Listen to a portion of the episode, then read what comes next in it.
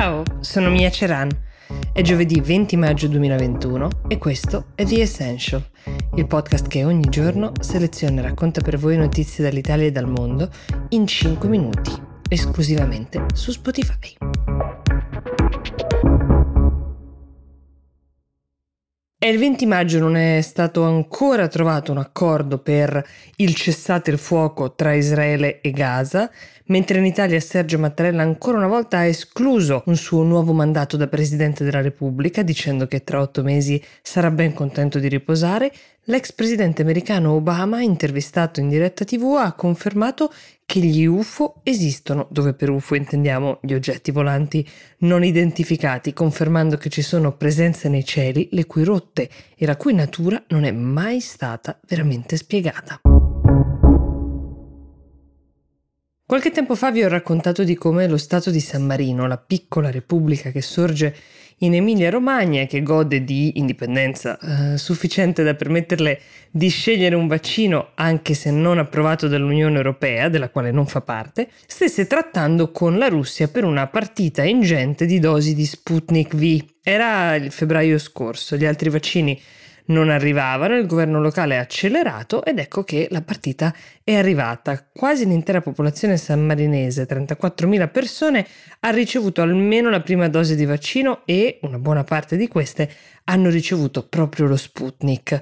Ma l'operazione messa in piedi dallo Stato non europeo è ancora più ambiziosa perché adesso, con le dosi rimaste, comprate dalla Russia è partito il turismo vaccinale. Per la modica cifra di 50 euro a vaccino e con un soggiorno obbligatorio in uno dei 19 alberghi che hanno aderito all'iniziativa, turisti provenienti da tutti i paesi ai quali l'Italia ha aperto per eh, viaggi turistici possono venire a farsi inoculare lo Sputnik per poi scegliere di restare o in Italia o a San Marino o tornare direttamente tre settimane dopo per il richiamo. C'è chi coglie l'occasione, fa un bel giro del nostro paese, ovviamente nel rispetto delle regole e poi si fa inoculare la seconda dose. Il primo gruppo di turisti del vaccino è arrivato lo scorso weekend, stiamo parlando di 16 persone, venivano da Germania, Austria, Svizzera, Armenia, Argentina, Emirati Arabi Uniti, si sono presentati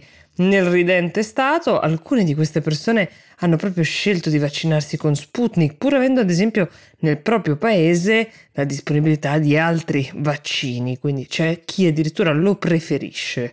In totale le persone in contatto con l'ufficio competente a San Marino intenzionate a vaccinarsi lì sono in questo momento, stando a quello che dicono i loro uffici, 160. Il ministro della salute di San Marino, che si chiama Roberto Ciavatta, ha dichiarato che lo Sputnik sulla popolazione locale sta funzionando benissimo.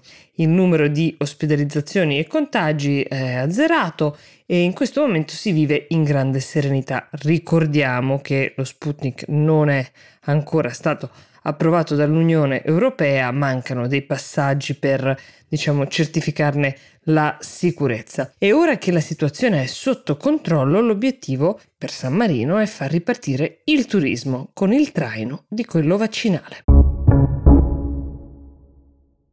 L'altra notizia di cui voglio parlare oggi arriva invece dagli Stati Uniti, dal Texas in particolare, uno stato enorme sia per estensione territoriale che per peso politico ed economico ed è guidato dai repubblicani. Il governatore si chiama Greg Abbott e giusto ieri ha firmato una legge che vieta l'interruzione volontaria di gravidanza, l'aborto, dopo sei settimane di gestazione. È un termine veramente stretto se considerate che nella maggior parte del mondo il termine è sancito intorno alle 12 settimane. Peraltro è molto comune che una donna scopra di essere incinta oltre la sesta settimana, ma la razio è principalmente di matrice religiosa o almeno di politica che usa la matrice religiosa. Il Texas è uno stato molto cattolico ed è um, legato al fatto che solitamente alla sesta settimana è possibile sentire il cosiddetto battito fetale, ovvero si sente pulsare il cuore del feto, da cui peraltro la legge prende il nome, la chiamano The Heartbeat Bill. Ma oltre al ehm, poter non essere consapevole di essere incinta a sei settimane, non vi è di certo modo così presto di sapere se ad esempio il feto sia sano, se ci siano delle malformazioni di qualsiasi genere. Piccolo passo indietro. In America complessivamente l'aborto è legale, lo è su scala federale, lo ha sancito una sentenza del 1973 che fa da precedente. Uh, la causa si chiamava Roe vs. Wade, però di fatto non esiste un'unica legge che impedisca ad uno Stato di definire limiti e modalità per l'interruzione di gravidanza e quindi ogni Stato uh, si muove a sé ed è permesso che un tema così delicato possa essere ridiscusso di continuo da qualsiasi governatore sposi una causa o l'altra.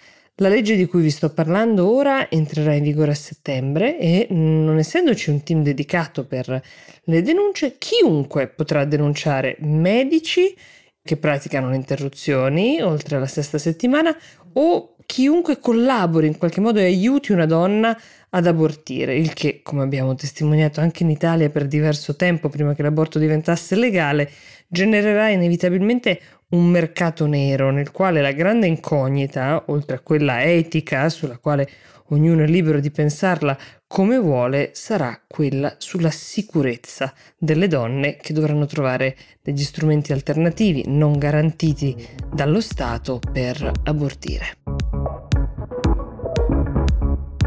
The Essential per oggi si ferma qui, io vi do appuntamento domani. Buona giornata.